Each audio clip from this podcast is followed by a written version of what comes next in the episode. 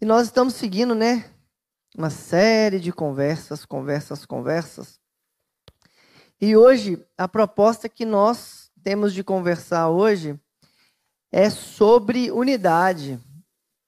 Unidade é o tema, na verdade, do ano que nós estamos vivendo aqui na juventude, né? Nós estamos vivendo o ano da unidade. Nós temos feito um esforço para que os ministérios se ajudem, para que os ministérios se comuniquem, se falem, é, estejam presentes um na vida do outro. Isso é muito importante para a vida da igreja, para que a igreja seja saudável, para que a gente seja igreja um com os outros. Isso é muito importante.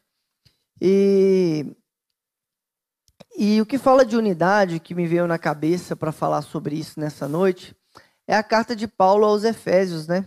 Carta de Paulo aos Efésios. A gente vai ler a partir do versículo do capítulo 4. É um texto muito conhecido, muito conhecido dos irmãos. É, mas antes de começar a ler o texto, eu vou fazer uma, uma breve introdução aqui, porque é importante assim a gente se ambientar no texto. É muito importante a gente saber um pouquinho daquilo que a gente está lendo.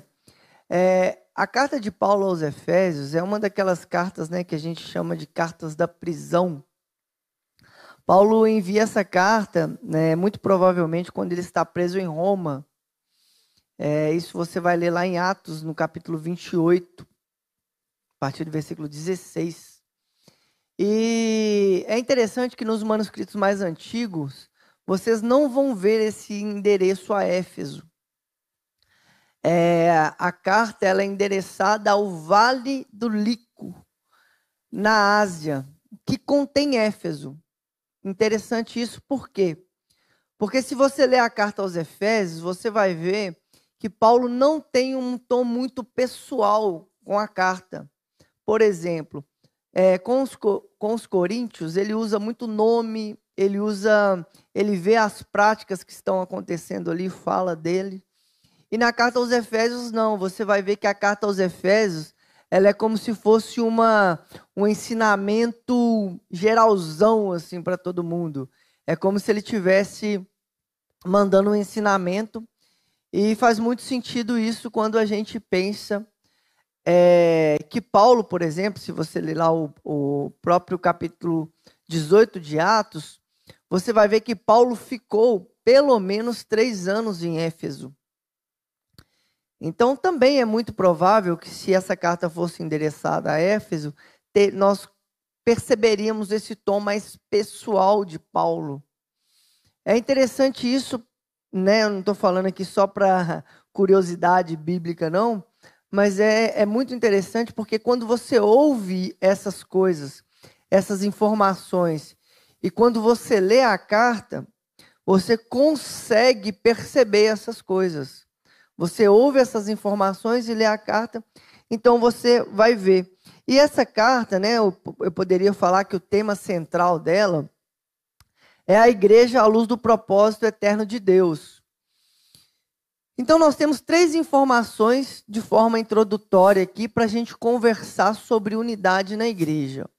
Olha que coisa interessante. Três informações. Primeira informação: quando Paulo escreve Paulo está preso. Então, isso é interessante por quê? Porque Paulo, para escrever uma carta preso, primeiro, ele tinha que pagar para isso. A escrita não é uma coisa comum da época, né? O papel era caro, não era qualquer coisa. Então, Paulo está preso e ele decide escrever uma carta. Ele tinha ficado em Éfeso provavelmente três anos, aproximadamente três anos. Ele não escreve isso de forma pessoal. A carta é uma visão geral.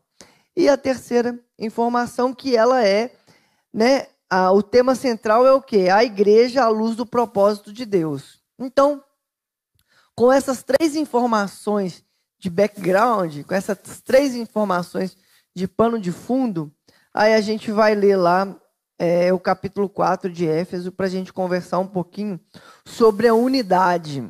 Unidade. Pode abrir aí e ler comigo. Olha que come, como começa o capítulo 4 de Éfeso. A unidade do corpo de Cristo. Esse é o título do capítulo 4 que está aqui na minha Bíblia. Olha a primeira expressão de Paulo. Como prisioneiro no Senhor. Você está lendo ali. Como prisioneiro no Senhor.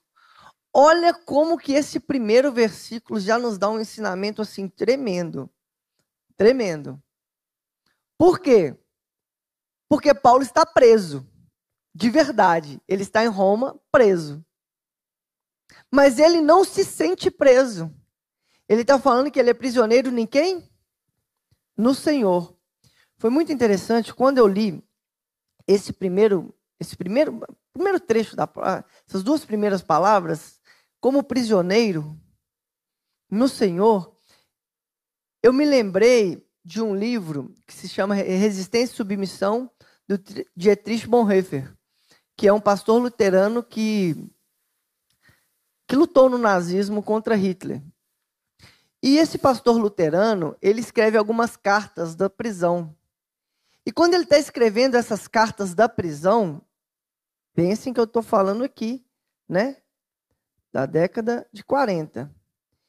Ele escreve para a mãe dele, assim, para o pai dele: Mãe, pai, eu estou preso, mas está tudo bem.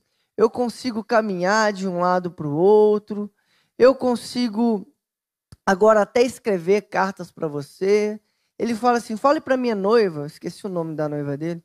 Fale para minha noiva que está tudo bem. Comigo está tudo bem. Eu até sinto falta de tocar piano. Ele tocava piano, Dietrich. Ele fala assim: eu até sinto falta de tocar piano, mas está tudo bem.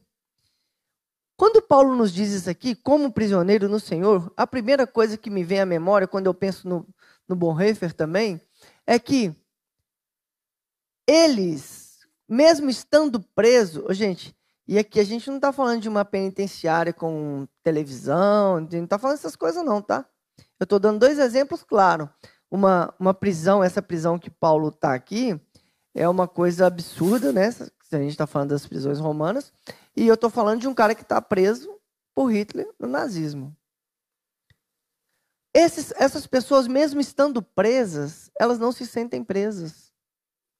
Por quê? rogo-lhes que vivam de maneira digna a vocação que receberam. Pesado, né? Que dignidade tem um homem preso mandando uma carta para outra pessoa falando para ele viver de forma digna a vocação que recebeu? As palavras de Paulo são muito duras, são muito pesadas.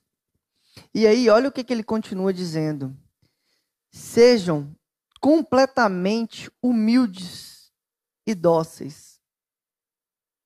Isso aqui não faz sentido, não, viu, gente? Na nossa realidade, não, tá? A gente vive num mundo bélico, num mundo onde quem briga mais está mais certo, tá? Aí um cara que está preso está falando assim: seja completamente humilde e dócil. Ô, gente, vocês estão lembrando que esse cara aqui é o homem que matava cristão? Vocês lembram, né, disso? Não lembra? Converte muda, né? Às vezes a gente não, né? Mas converte muda, né? Interessante, né? O cara que matava agora está falando para ele ser humilde e dócil. E ele está preso? Como é que é isso?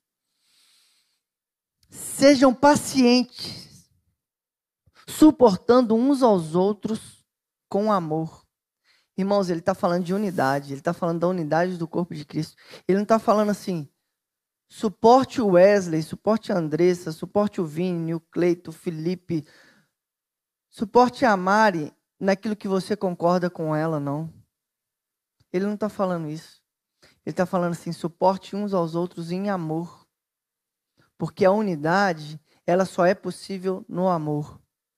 Façam todo o esforço para conservar a unidade pelo vínculo de quê? Da paz. Como que a gente é, como que a gente conserva a unidade pelo vínculo da paz no mundo bélico como o nosso? Se você estiver anotando as perguntas aí, pode ir anotando, tá? Depois você responde para você lá na sua casa. Como? Não sei. Responde para você. Versículo 4. Há um só corpo e um só espírito, assim como a esperança para a qual vocês foram chamados é uma só. Há um só Senhor, uma só fé, um só batismo, um só Deus, Pai de todos e sobre todos, por meio de todos e em todos. E cada um de nós, e a cada um de nós foi concedida a graça, conforme a medida repartida por Cristo. Por isso lhe foi dito: quando ele subiu às alturas, levou cativo muitos prisioneiros. Que significa, ele subiu, senão que também havia descido às profundezas da terra. Aquele que desceu é o mesmo que subiu de todos os céus, a fim de encher todas as coisas. Ele designou alguns para apóstolos, outros para profetas, outros para evangelistas e outros para para pastores e mestres. E aí, irmãos, aqui tem uma coisa importante, por quê? Porque a ênfase de apóstolo, pastores, mestres, evangelista, cada um aqui está fazendo a, a sua função, mas cada um tem uma ênfase distinta. E aí a primeira coisa que eu gostaria de, de, de sugerir é que você precisa saber o que você é. Você precisa discernir o que você é. Porque se você não discernir o que você é, você vai ser um mestre querendo ser um evangelista. Você vai querer ser um apóstolo querendo sendo um, um profeta. Primeira coisa. E a segunda coisa é: se você convive com um irmão, você não pode pedir que uma pessoa que seja mestre ela tem um linguajar de evangelista. Entende? Se você convive com a pessoa, se você sabe o que ela é e percebe o que ela é, você não pode exigir dela ser algo que ela não é. Isso é muito importante, irmãos, porque isso vai melhorar a qualidade das nossas relações interpessoais, que é o que Paulo vai falar lá no capítulo 5. Se você tem bom discernimento daquilo que você é, você não tem crise com você mesmo. Isso é muito importante, viu, gente? É, eu, eu, é, eu sempre fui um cara que tentei, assim, minimamente ser agradável, até onde eu consigo, assim, com todo mundo, sabe? Tento ser agradável, tento ser solícito, tento ser. Sabe? Não deu muito certo, não, né, Vini? Mas eu tento, eu tento. Mas o que, que acontece? Cara, tem. Às vezes isso acaba com você. Às vezes isso te suga. Por quê? Porque você não consegue ser o que você é. Você não consegue. Porque a pessoa quer que você seja outra coisa. Entende? Às vezes você é pastor e a pessoa quer que você seja um evangelista. Às vezes você é um mestre, a pessoa quer que você seja um profeta. E aqui é muito importante que profeta, você está se lembrando, vocês já estão aqui comigo, vocês já sabem disso. Profeta, quando eu estou falando de profeta, eu estou me remetendo aos profetas do Antigo Testamento. Então, o que eu estou dizendo com isso? Eu estou dizendo que são aqueles homens e aquelas mulheres que denunciavam as, as injustiças que aconteciam com o povo. Muito importante a gente saber do que a gente está falando. Então, irmãos, a primeira exortação clara do apóstolo, ela vai sintetizar toda a conversa sobre unidade. Qual que é a primeira exortação clara do apóstolo que sintetiza toda a unidade da igreja. Toda a unidade. É: vivam de modo digno o chamado que vocês receberam. Aquilo que você recebeu. E isso para mim é muito tranquilo, irmãos, porque eu já disse isso várias vezes e vou repetir. Cada um que está aqui, cada um que está nos assistindo, não tenho dúvida nenhuma, crise nenhuma para falar sobre isso. Você recebeu algo de Deus. Você recebeu algo de Deus que eu não recebi, que o Cleiton não recebeu, que o Vitão não recebeu. Você tem algo que Deus te deu. Ah, mas eu não sou pastor. Não estou falando de você ser pastor, não estou falando de você. Estou falando nada disso. Eu estou falando que Deus te deu uma graça e que você precisa cuidar desse talento que Ele te deu. E vocês precisam viver isso de forma digna.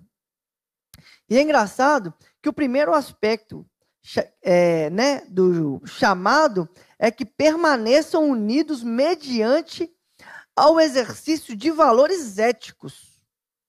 Isso é muito importante, irmãos. Sabe por quê? Porque os valores éticos, eles nos suportam nas nossas diferenças. Eu não sou igual ao Felipe, que não sou igual a Andressa, que não sou igual a Mari. Não sou. Mas o que faz com que a gente seja unido nas diferenças que temos são os valores éticos. Então, o alicerce não é na igualdade. O alicerce, ele é na ética. Por quê? Porque a gente sabe que existe diversidade. Então, isso é importante para a gente montar esse pano de fundo que é a unidade. Então, para nós cristãos, irmãos, o que é confessado é Jesus Cristo de Nazaré. Jesus Cristo de Nazaré. Jesus não é uma ideia, Jesus não é uma filosofia, Jesus não é um ensinamento, Jesus não é um conceito que eu formulo. Não. É uma pessoa. Nós formulamos isso, o que é confessado, não é a fé de Jesus, não é aquilo que Jesus acreditava, é a fé em Jesus. Então, o alicerce é a fé em Jesus. Ele é esse Quírios, esse Cristo, esse ungido de Deus. Então, é muito importante isso. Por quê? Porque alicerçado nisso que eu acabei de pôr, que eu acabei de deixar dito, a gente vai ver que as confissões de fé elas são distintas. A partir disso, nós conseguimos perceber que a confissão de fé são distintas. Eu poderia ter separado outras confissões de fé, mas eu separei três para a gente conversar. Por exemplo, três confissões de fé no Novo Testamento. Primeira confissão de fé: Jesus é o Messias. Essa confissão de fé, ela é atribuída aos judeus da Palestina. Por quê? Por que, que os judeus da Palestina chamam Jesus de Messias? Por quê? Porque eles precisam explicar esse papel do sofrimento. Qual o sofrimento? O sofrimento que o povo dele tinha vivido, o papel do sofrimento que o povo judeu tinha vivido, a morte e a consumação. Então eles precisam de um Messias, na verdade, essa é a expectativa, né? De Israel, essa é expectativa que está sendo gerada desde o Gênesis 3,15, está sendo gerada uma expectativa o quê? Uma expectativa messiânica para o povo judeu. Por quê? Da barriga de uma mulher nascerá aquele que pisará a cabeça da serpente. Desde essa promessa, existe uma promessa messiânica, que esse será virá da descendência de Davi. Então, para o judeu palestino, essa morte, consumação, né, essa escatologia mesmo, né, dessa era é uma preocupação para esse público. Então, a ênfase dele é o quê? Jesus como Messias. Ele é o Messias. Ela é a expressão chave da fé dentro da missão judaica cristã. Então, dentro da fé judaica antiga, a expressão chave é o quê? Jesus, Messias. Jesus como Messias. Mas de outra forma,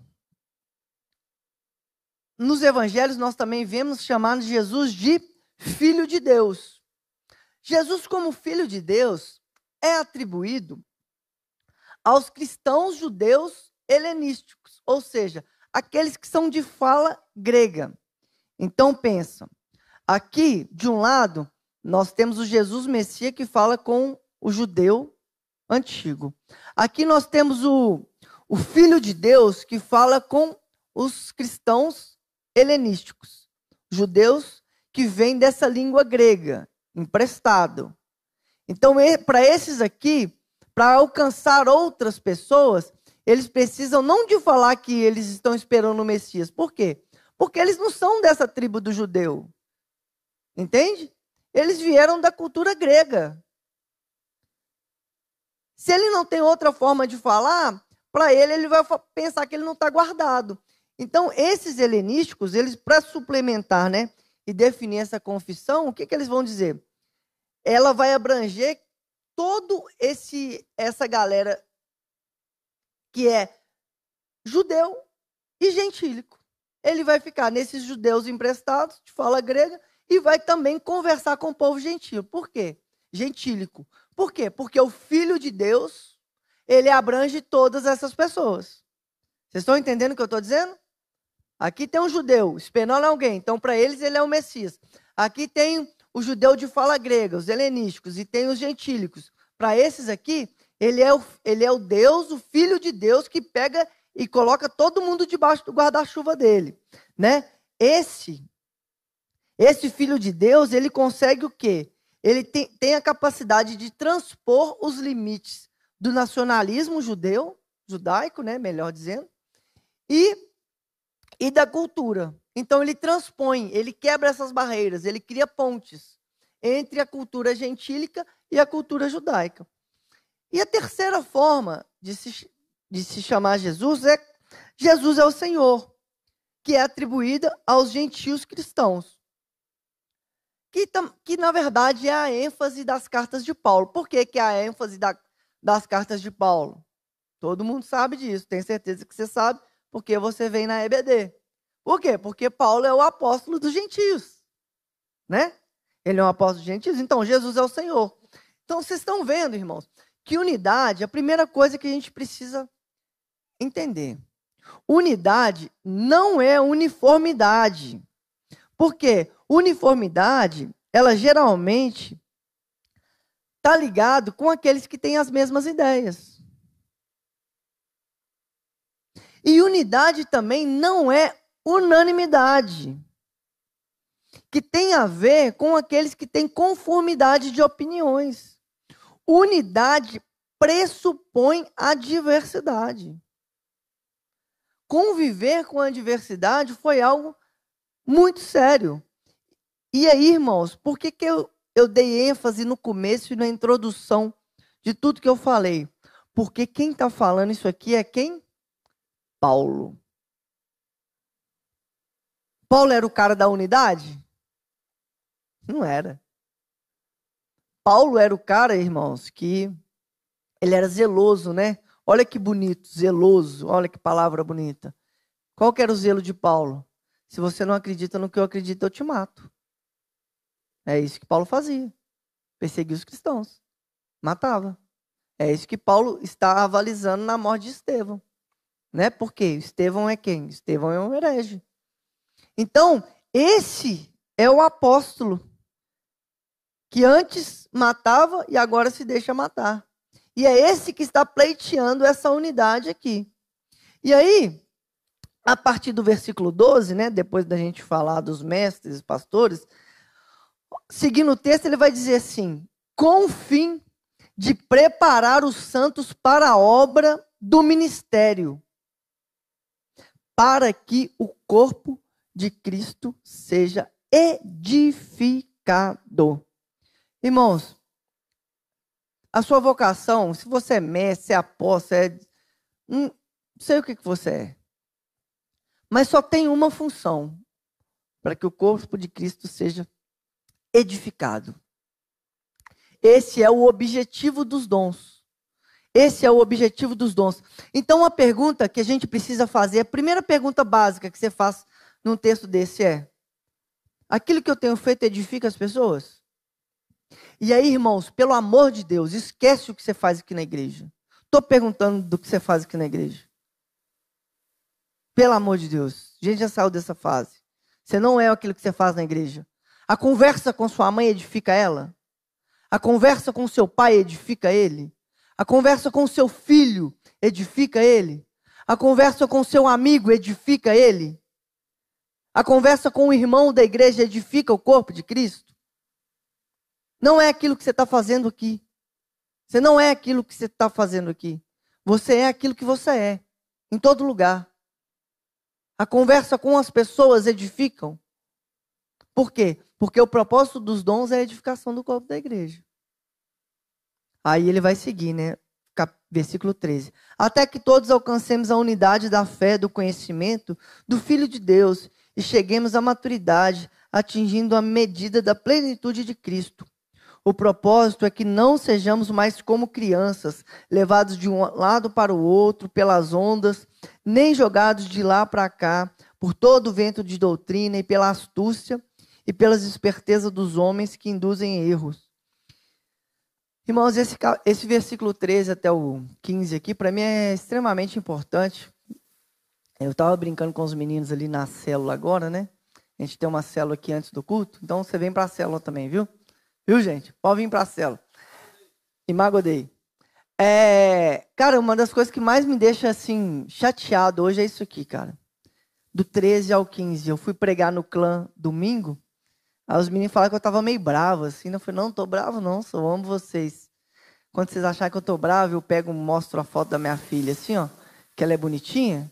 Aí eu falo assim, me amem, me amem, porque ela é linda. Olha para a foto dela e me amem. Mas não é, irmãos.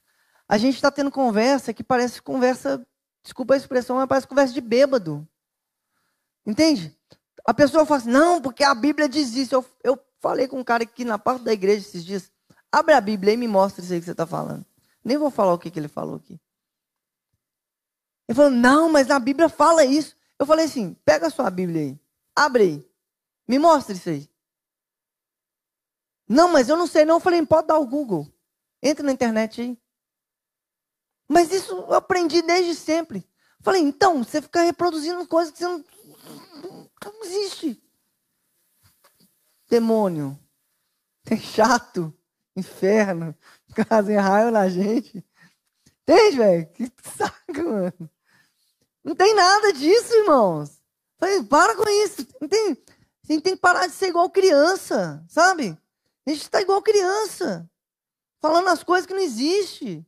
Você fala assim, aí o cara é um amigo meu, pastor em São Paulo. Amigos aqui conhece o Edu. Um dia me ligou e falou assim: Nossa, gente, tô passando uma raiva com um jovem aqui e tal, que não sei o quê. Tá me dando trabalho, me dando trabalho, não sei o quê, não sei o quê, que a coisa toda. E aí, toda hora dele é porque eu acho que não sei o quê, que eu acho que não sei o quê. Eu, cara, o Edu, um pastor massa, assim, um cara da hora, um cara de gente boa. Cara, o Edu tem três faculdades, o cara estudou a vida inteira para fazer o que ele faz. O cara é um cara super capacitado. Eu falei assim, Edu, quantos anos você ficou estudando? Ele falou, 15 anos, cara. 15 anos. Ele é formado em teologia, relações exteriores, jornalismo, e tem umas duas ou três pós-graduações, especializações. Ele falou assim, cara, eu falei, então, o médico ele estuda basicamente uns 15 anos também, né? Falei assim, fala para ele já que ele foi te procurar, fala para ele assim, quando ele estiver lá na mesa de cirurgia, ele fala para o médico assim, não corta esse negócio que não corta o outro. Pô, irmãos, a gente não acredita que as nossas palavras elas podem produzir vida ou, ou morte?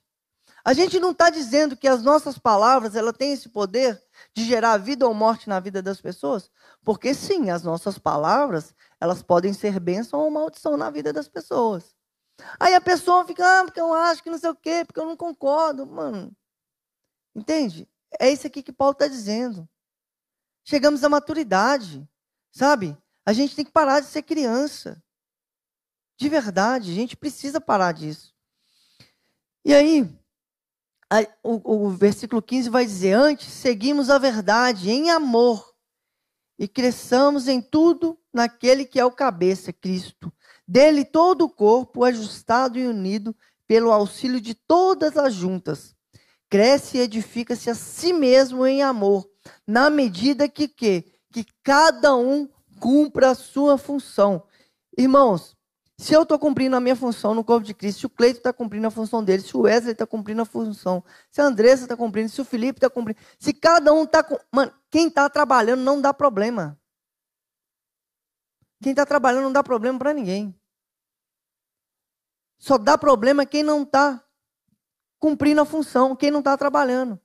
Isso é notório. Isso assim, isso é uma coisa assim que você pode ver assim. E aí, a partir do versículo 17, o apóstolo Paulo, ele vai começar a destrinchar qual é o procedimento que ele espera de nós. Qual que é o procedimento que ele espera desses que são da igreja, que estão vivendo em unidade? E ele começa dizendo: Assim eu lhes digo, E no Senhor insisto. Não vivam mais como gentios, que vivem na inutilidade dos pensamentos.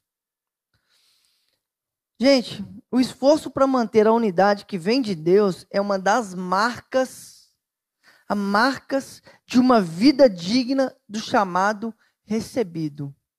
O esforço para manter a unidade que vem de Deus é uma das marcas de viver aquilo que Paulo falou lá no primeiro versículo. Viva uma vida digna do chamado que você recebeu. Irmãos, o que, que Paulo está falando assim? Parem de viver essa inutilidade. Irmãos, hoje a gente tem que fazer escolhas na vida, de verdade. A gente tem que escolher aquilo que a gente, quem a gente vai ouvir, como a gente vai ouvir, porque senão esse excesso de informação que a gente fica ouvindo aí, cara, a gente não tem tempo para mais nada. É sério. Essa, né, se você ficar no, se você ficar no Instagram, irmãos, é de verdade. É ter um stories de uma amiga sua casando, aí depois tem um stories da guerra na Ucrânia, aí depois tem um stories de um, de, de um país que você quer viajar, aí depois tem um stories de um, um cara matando uma menina de 10 anos. Entende? A gente vive uma montanha russa de emoção. A nossa mente não está preparada para isso, irmãos. A gente fica ansioso, a gente fica cansado, a gente fica atribulado, tudo ao mesmo tempo. Por quê? Porque te causa indignação. Você vai ver umas notícias, todo mundo está vendo as notícias que estão tá acontecendo, e não precisa falar que todo mundo já viu. Também estou indignado, todo mundo está indignado, os caras vão morrer, todo mundo sabe, de um jeito ou de outro. Mas se você ficar parado nisso, irmãos, não tem jeito. Por quê? Porque a mente nossa mente fica atribulada. É a academia que você quer ir, que você não vai, quer ficar com um corpo bonito, é o stories da, que casou, é o, o cachorrinho bonitinho, é o, a guerra na Ucrânia, é um matou não sei o quê. Irmãos, a gente não está preparado para isso. Você tem que fazer escolhas na sua vida. É isso aqui que Paulo está falando. Para de viver na inutilidade dos pensamentos, sabe? Muita coisa divagando, muita coisa. Aí no versículo 18 ele vai seguindo: eles estão obscurecidos no entendimento e separados da vida de Deus por causa da ignorância em que estão, devido ao endurecimento do coração. Paulo aqui está sendo muito gentil, viu? Porque ele está falando que os gentios são duros de coração. Eu me arriscaria a dizer tranquilamente que hoje os cristãos são tão duros de coração quanto, viu? Tem diferença não, tá, irmãos? São duros de coração, não aceitam, não sabem conversar, não conseguem assimilar. Sabe? É difícil isso. Eu sempre falo isso. É muito importante isso, irmãos. Isso aqui é pedagógico e disciplinar, viu? Não é a pessoa que escolhe, é você que escolhe. Eu tenho uma pessoa que ela tem autoridade de colocar o dedo na minha cara e falar assim, Serginho, para com isso agora. E você não vai fazer isso.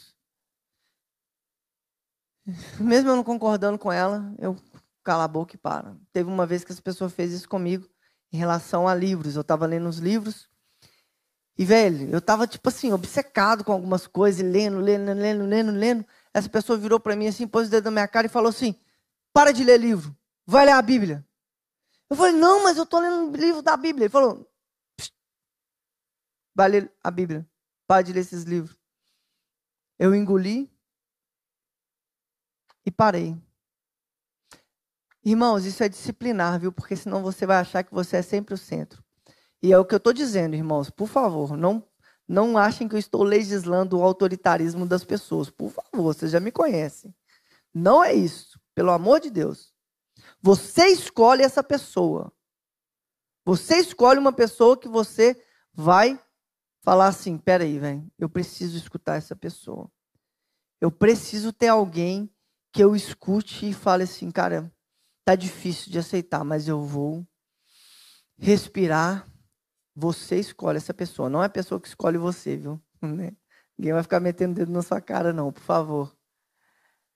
Então, é isso. Por quê? Porque isso tem a ver com o coração duro. A gente tem que estar disposto a isso. E aí, ele segue, versículo 19: Tendo perdido toda a sensibilidade nessas pessoas de coração duro, elas vão se entregar ao que? A depravação, cometendo toda avidez, toda espécie de impureza. Todavia, não foi isso que vocês aprenderam de Cristo. De fato, vocês ouviram falar dele e nele foram ensinados, de acordo com a verdade que está em Jesus. Quanto à antiga maneira de viver, vocês foram ensinados a despir-se do velho homem que se corrompe por desejos enganosos, né? Separa, sai disso, né? A serem renovados de modo de pensar, a revestir-se do novo homem, criado para ser semelhante a Deus em justiça, santidade, provenientes da verdade. Aí Paulo vai continuar nos ensinando o que a gente deve fazer. Olha só. Portanto, cada um de vocês deve abandonar a maneira de, deve abandonar a mentira e falar a verdade ao seu próximo, pois todos nós somos membros do mesmo corpo. Quanto a vocês, quando vocês ficarem irados, não pequem. Isso aqui também não, não tem graça, não, tá? Quando vocês ficarem irados, não pequem. Né? Eu sou crente, mas não sou bobo. Você já viu essa expressão? Várias vezes, né? Jogando bola, então, antigamente a galera falava isso toda hora. A gente tinha uma peladinha lá da igreja lá, que era isso toda hora. Sou quem, mas não sou bobo, não. É isso. Você é crente, né? Sei que é. Apaziguem a sua ira antes que o sol se ponha nada. Hoje, irmãos, apaziguar a ira, nem bonito hoje é ser irado. Bonito hoje é quem quem se revolta contra as coisas, sim ou não? É só eu que percebo isso. Talvez eu estou errado. E aí o que, que ele vai seguir dizendo? Não deem lugar ao diabo. Ô, irmãos, vocês estão entendendo o que Paulo está dizendo aqui? Eu vou traduzir para vocês, viu? Quando vocês ficarem irados, não pequem. Apaziguem a sua ira antes de pôr o sol e não dê lugar ao diabo. O que, que ele está dizendo? Se você ficar irado e pecar, e se você não apaziguar a ira antes de pôr o sol, você está dando lugar ao diabo. Traduzindo. Está entendendo o que, que Paulo está falando? Aí que que você, aí eu, eu, pego e falo assim, o menino estava endemoniado ali quando ele estava me atazanando. Vocês acham que não? Vocês ficam rindo, né? Estava endemoniado, estava mirando. Estava dando lugar ao diabo esse menino. Ler a Bíblia, demônio. E aí, irmãos? O que furtava, não furte mais, antes trabalhe, fazendo algo útil com as mãos, para que tenha que repartir com quem tiver necessidade. Irmãos, isso aqui não existe, viu? Isso aqui que Paulo está falando aqui é, a gente tem que entender o contexto para falar que isso aqui não existe, tá? Olha o que, que ele está dizendo. Aquele que furtava, não furte mais, antes trabalhe, fazendo algo útil para as mãos. Então, antes, agora, você trabalhe, fazendo algo útil com as mãos. Para que, que você trabalha? Lê para mim aqui, em nome de Jesus. Para que, que você trabalha? Para que tenha que repartir com quem não, não existe isso não, irmãos. Você é doido. Isso aí é... Que Bíblia é essa, viu? Está errado. Qual versão que é essa? Essa versão está errada, não, Pablo? Deve estar tá errada essa versão aí, viu? Essa versão não é legal não, viu? Arruma uma versão melhor aí. Você vai trabalhar para repartir com quem tem necessidade? Tá doido. Tá errado essa Bíblia. Mas vamos ver se, se o Paulo melhora lá para frente. Nenhuma palavra torpe saia da boca de vocês, mas apenas a que for útil para edificar os outros. Também não melhorou, não.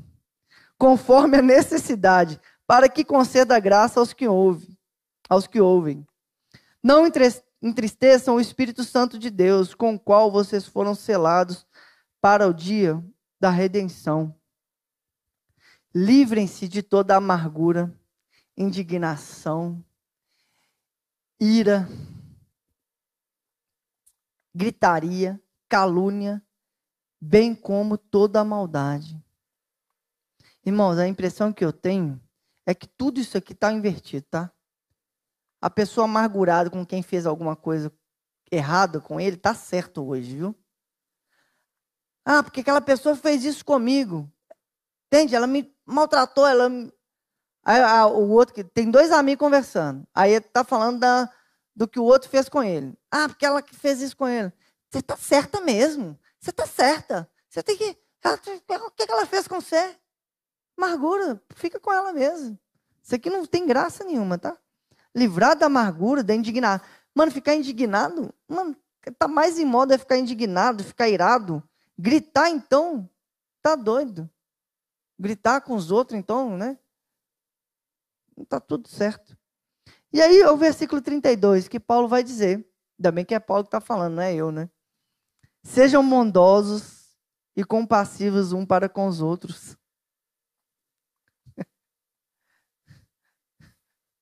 Ser bondoso com o Andrei é fácil.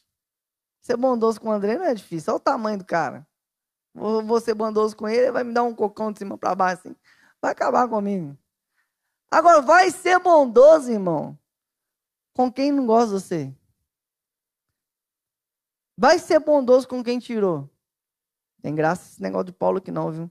Bondoso e compassivo uns para com os outros, perdoando-os mutuamente, assim como Cristo, como Deus os perdoou em Cristo. Perdoar o outro como Deus perdoou, nos perdoou em Cristo. Então, irmãos, só para a gente orar, na paz do Senhor, capítulo 4, versículo 17, Paulo começa exortando a romper de, definitivamente com esse estilo de vida que não é o estilo proposto pelo Evangelho de Jesus. Para a gente abandonar esses, esses pensamentos e esses ensinamentos que são inúteis, que vão levar a gente à dureza do coração. Olha o que eu estou dizendo, gente. Eu estou dando um exemplo claro para você. Se você ficar vendo o Instagram o dia inteiro, todas essas calamidades, essas coisas ruins que acontecem, o que, que você vai virar? Uma pessoa dura de coração. O Paulo está dando a senha para nós aqui, ó. Se você ficar vendo todas essas atrocidades que está vendo, que acontecendo, aí o que você vai ficar, Cleito? Duro de coração. Duro. Mais duro de coração que você já é. Vai piorar ainda. Entende? Capítulo 4, versículo 20 a 36. Paulo ensina que o estilo de vida do cristão inclui três aspectos. Para a gente finalizar, para a gente orar e para você sair daqui me amando. Primeiro aspecto de vida do cristão são as, aquilo que nós aprendemos de Cristo. Muito importante, que nós aprendemos de Cristo, não sobre Cristo. Viu, irmãos? Porque nós aprendemos de uma pessoa. Foi, mas sim do próprio Cristo, o modelo como humanidade. Entende? Não é uma ideia, é eu aprendo dele a ser como ele. Vocês estão entendendo o que eu estou dizendo? Pelo amor de Jesus Cristo. Eu não, você não aprende uma ideia, um conceito, uma filosofia. Você aprende dele a ser como ele. Então você não aprende sobre Cristo, você aprende de Cristo. Nome de Jesus. Isso tem que ficar claro. Primeiro Adão morreu, o segundo Adão completou tudo. A gente é o um modelo a gente olha para o segundo Adão e tenta ser como ele. Você vai conseguir? Óbvio que não. Mas você vai ficar olhando para isso sempre, por resto da sua vida. Até você morrer. Em nome de Jesus, amém. Primeiro aspecto é esse: você não aprende sobre, você aprende de. É uma nova humanidade. Segundo aspecto, o que vocês ouviram falar, isso é, vocês escutaram da parte de quem? Da parte de Cristo. Pelo amor de Deus. Vocês aprendem dele. Nós aprendemos da parte de quem? Nós somos cristãos, nós aprendemos de Cristo. Por favor. E o terceiro aspecto é que foram ensinados. Nós fomos ensinados por quem? Pelos apóstolos, né? Segundo a verdade dele, Jesus é a única via de acesso ao Pai. Por quê? Porque ele é a verdade. A verdade não é uma ideia, não é um conceito, é uma pessoa. Eu sou o caminho, a verdade e a vida. A revelação do Pai. Conhecer a Cristo é conhecer o Pai. É isso que Paulo está nos exortando com relação à unidade. Como que a gente consegue ser unidos? Quando a gente percebe que a unidade, que o foco que eu procuro com a Andressa, eu não foco na divergência que tenho com ela, porque eu tenho, todos temos. Não existe isso.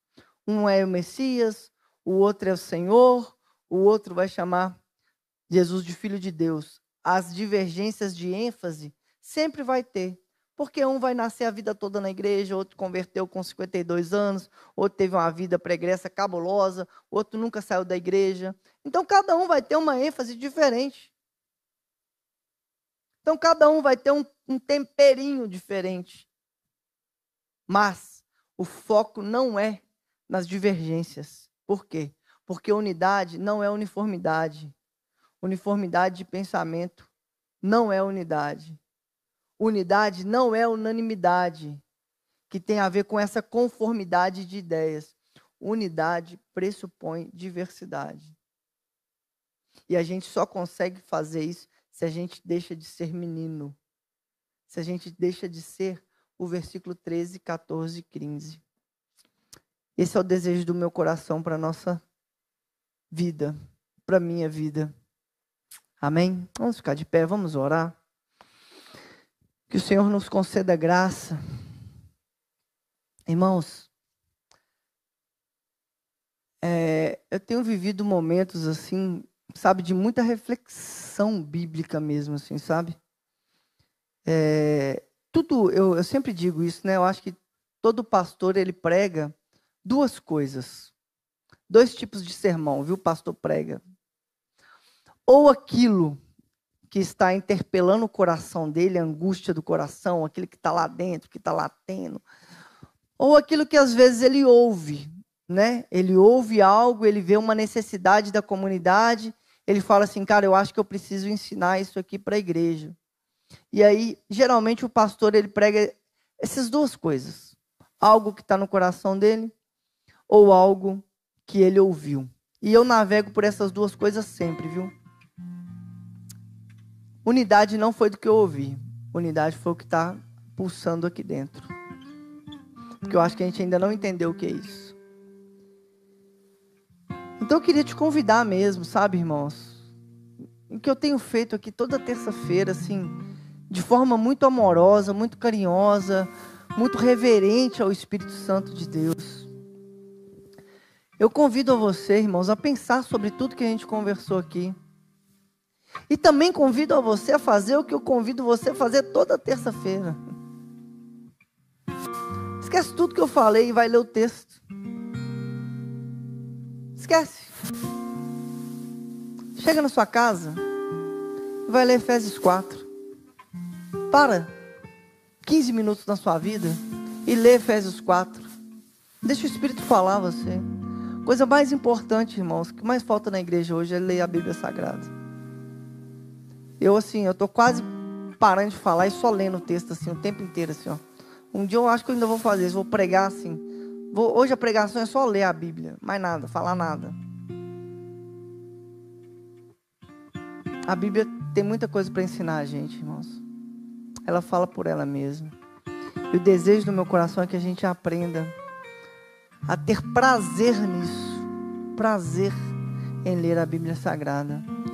Oh Deus, em nome de Jesus, Pai. Eu quero pedir ao Senhor, Deus, é que o teu Espírito fale a cada coração, Pai. É que o teu Espírito alcance, Deus, cada vida que está aqui, cada vida que está nos assistindo, cada vida que vai nos assistir, Pai. Espírito Santo de Deus, traga essa unidade aos nossos corações, que a gente entenda compreenda que esse novo modo de viver é uma libertação dessas amarras que a sociedade tenta nos impor, Deus. Esse novo modo de viver é uma libertação de qualquer coisa que a sociedade tenta nos impor, Deus. Porque ela transcende todas as capacidades da sociedade. Foi isso que aconteceu com Cristo, Deus. E é isso que eu peço para os meus irmãos, ó Pai. Que o teu Espírito fale ao coração de cada um. Em nome de Jesus. E que essa nova humanidade revelada em Jesus seja perceptível nas nossas vidas, ó Pai. Mesmo sabendo das dificuldades, Deus. Em nome de Jesus. Amém. Amém.